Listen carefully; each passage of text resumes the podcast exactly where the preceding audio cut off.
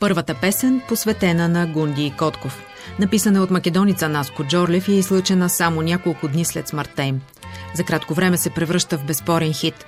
Макар забранена от властите и дълго време разпространявана нелегално, баладата се пее от различни изпълнители и е обичана от футболните фенове до днес.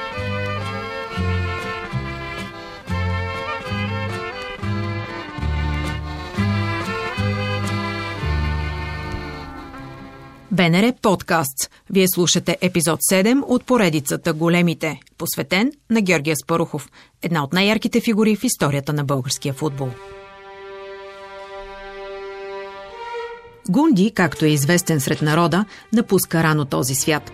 В автомобилна катастрофа на едва 28 години, заедно с съотборника си в футболен клуб Левски Никола Котков – въпреки краткия си житейски път, Аспарухов оставя дълбока диря в футбола със своите качества и като спортист, и като човек.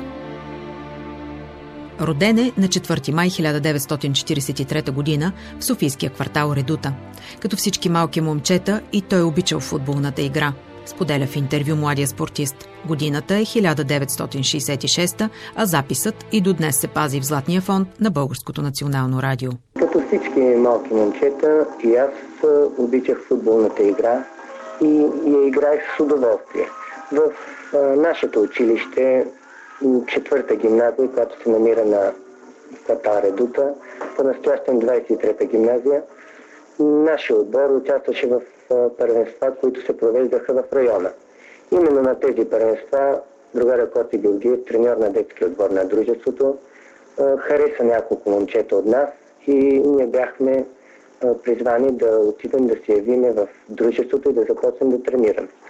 Именно на тези състезания ние започнахме през 1957 година и започнахме да участваме в първенствата на дружеството. Ми е интересно да ви кажа, че през времето, докато играя в футбол, съм, не съм винаги бил с номер 9. Отначало започнах с номер 3 в детски отбор, след това с номер 6, с номер 8 като конструктор и накрая с номер 9. Това стана през 1957 година. В последствие, при отбиване на военната служба, бях в Ботев, Пловдив и след това се завърнах в Левски. След завръщането си в Левски, Гунди се утвърждава като най-силният футболист на своето време в България и един от най-силните в Европа.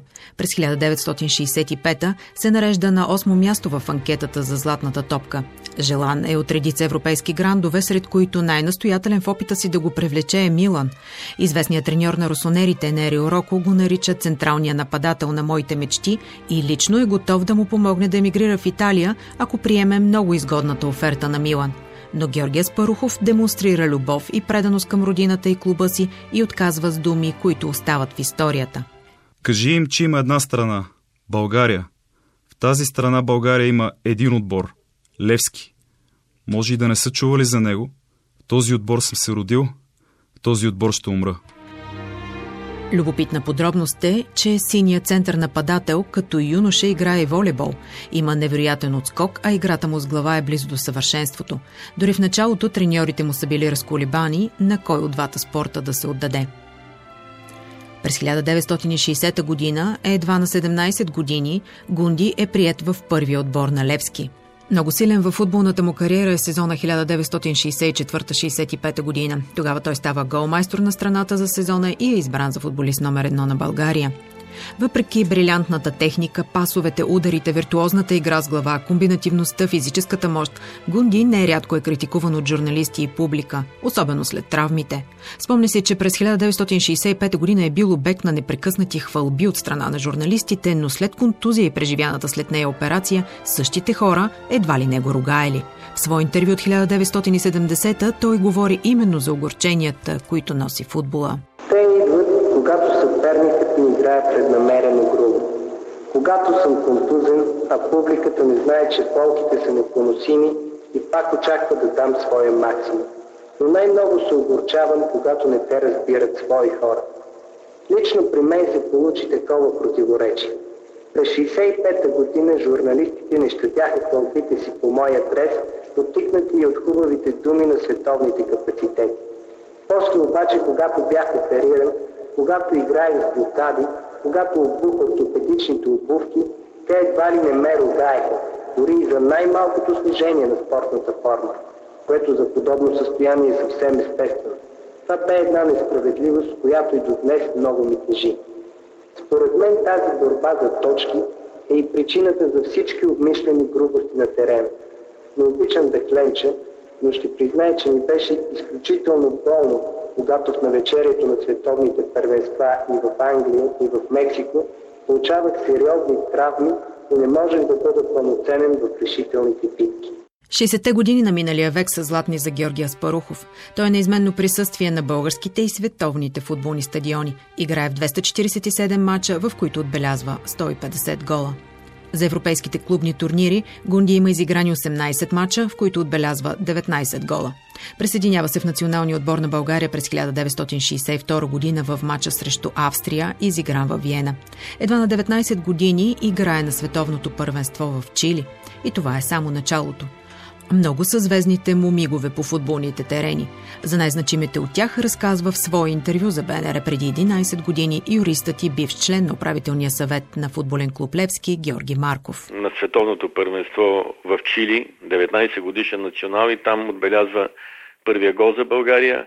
След това си спомням 66-та година отбеляза отново на световното първенство фамозен гол на унгарците. Унгарците тогава бяха водени от Флориан Алберт, който беше, между другото, любимия футболист на Гунди перфектните му два гола в Флоренция срещу Белгия, с които той ни класира за световно първенство, буквално бяха вкарани в рамките на една минута, като втория стана с задържане във въздуха и удар с глава в обратната страна на, на вратаря. Той имаше уникалното качество, освен че играе чудесно с двата крака и е много ръстов, да отскача чудесно и да не си затваря очите, като скача. Това го беше придобил от волейбола, защото той е бил знаменит и волейболист, талант. Дълго време в Левски са спорили волейбол или да захване или футбола. Разбира се, не мога да, да не отбележа трите му гола срещу ЦСК в тази паметна победа на Левски на ЦСК 7 на 2, която се помни и до днес. Венеца на, на Гунди като изпълнение беше гола на Уембли на матча Англия-България, в която той получи топката от центъра, успя да увладее от въздуха, размина двама играчи, изкочи сам срещу вратар и с левия крак играеше добре с двата крака, отбеляза един гол, за който тогавашният капитан на английския национален отбор Боби Мур каза, че това е гол, който може да влезе в учебниците по футбол и така си остана до ден днешен на различни годишнини от неговата смърт или от неговото рождение. Този гол се оказва паметен не само като първия гол отбелязан ноември от български футболист, но като едно изпълнение, което граничи с изкуството. Виртуозен футболист, гений на терена, винаги жаден за победа. Но какъв е бил Георгия Спарухов извън футбола? Много е харесвал италианската музика и италианските коли. Обичал е да чете. Сам споделя, че е харесвал книгите на Агата Кристи, Жорж Сименон и произведенията, по които е сниман българския сериен филм «Приключенията на Ваком Захов». Гунди ни крие любовта си към киното и театъра. Редовно е посещавал представленията на сатиричния и народния театър.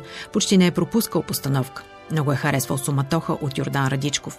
За малко да получи и роля в киното, при това в Черните ангели, определен като първия български екшен, но режисьорът Валорадев се спира на популярния вече Стефан Данаилов. На 28 години, на върха на славата, харесван у нас и в Европа, по всичко изглежда, че за любимото момче на България предстоят велики дела. Но съдбата решава друго.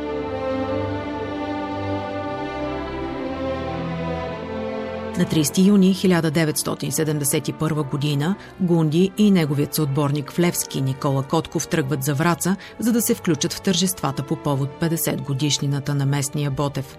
След бензиностанцията на Витиня, от страничен път, внезапно изкача товарен камион, който препречва фатално главния път. Всичко протича мълниеносно, а Спарухов натиска до край спирачката и колата му оставя цели 30 метра следи от гумите, но разстоянието не стига. Предната част на купето удря точно резервуара на тежката машина. По колата плисва бензин и се възпламенява. Никой не успява да помогне. Нито шофьорът на товарната кола, нито пристигналите други хора. Колата и пътниците в нея изгарят като факли. Едни от първите, които научават за трагичното събитие, са ръководителите на тогавашния комитет за младеща и спорта. На събраните на пресконференция по друг повод журналисти, новината съобщава секретарката. Спомня си в запис от Златния фонд на БНР спортния журналист Асен Минчев. Секретарката се върна след 5 минути и каза, пресконференцията завършва, станало е, е трагедия, загинали са Котков и Гунди. На Витиня прекъсваме пресконференцията. Всички от нас БТА колегата, аз от радиото, които имаме емисии в 12 часа. Телевизията също имаше емисия в 12 часа. Предадохме няколко реда от това, което знаем по телефони веднага. Не мобилни, разбира се. С надеждата е ясно, че това няма да се излъчи. Нито в телевизията, нито при мене в радиото, нито БТА ще го пусне веднага. И наистина, аз се върнах преди 12 в радиото, 12 без нещо, но няма го по БТА. А щом го няма по БТА на машината излязло на Телекса, не може да се направи, що ме толкова важен въпрос. В един часа българско време, 13 часа, 12 часа западно и средноевропейско време, каквото е в бивша Югославия, Радио Белград съобщи новината за смъртта на, Гонди, на Гунди и Котков. А ние съобщихме новината в 16 часа, защото в 3.30, 15.30 дойде по БТА изтече което значи ЦК на БКП е разрешил. Новината се разнесе мълниеносно. Връща се към онзи ден и Георги Марков. Новината тя просто обходи цяла София. Беше много тежък и тъжен ден. За съжаление, малвата се оказа истина.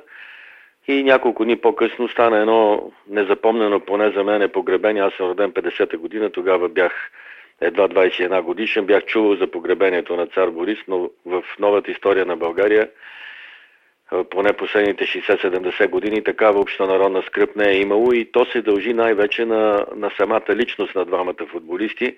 Спомням си тогава, че заради това погребение на Гунди, заради тази всенародна любов към него, беше наказан министъра на вътрешните работи и тогава той беше на практика сменен, че се е допуснало такова общонародно изпращане на двамата футболисти, защото бяхме в години, в които трябваше да се обича този, който ни кажат. Край шосето отляво на един кръстопът и през зима и лято два букета лежат два самотни букета.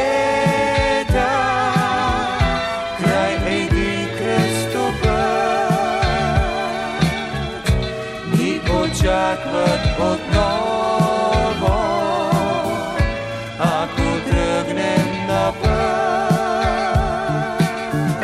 Двете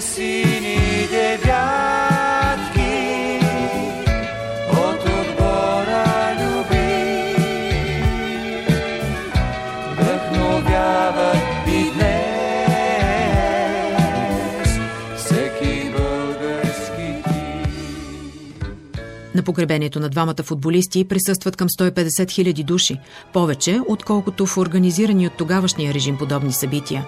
Всенародната любов плаши сериозно комунистическата власт, но това не пречи на хората да изпратят Гунди и Котков като легенди, каквито остават и до днес.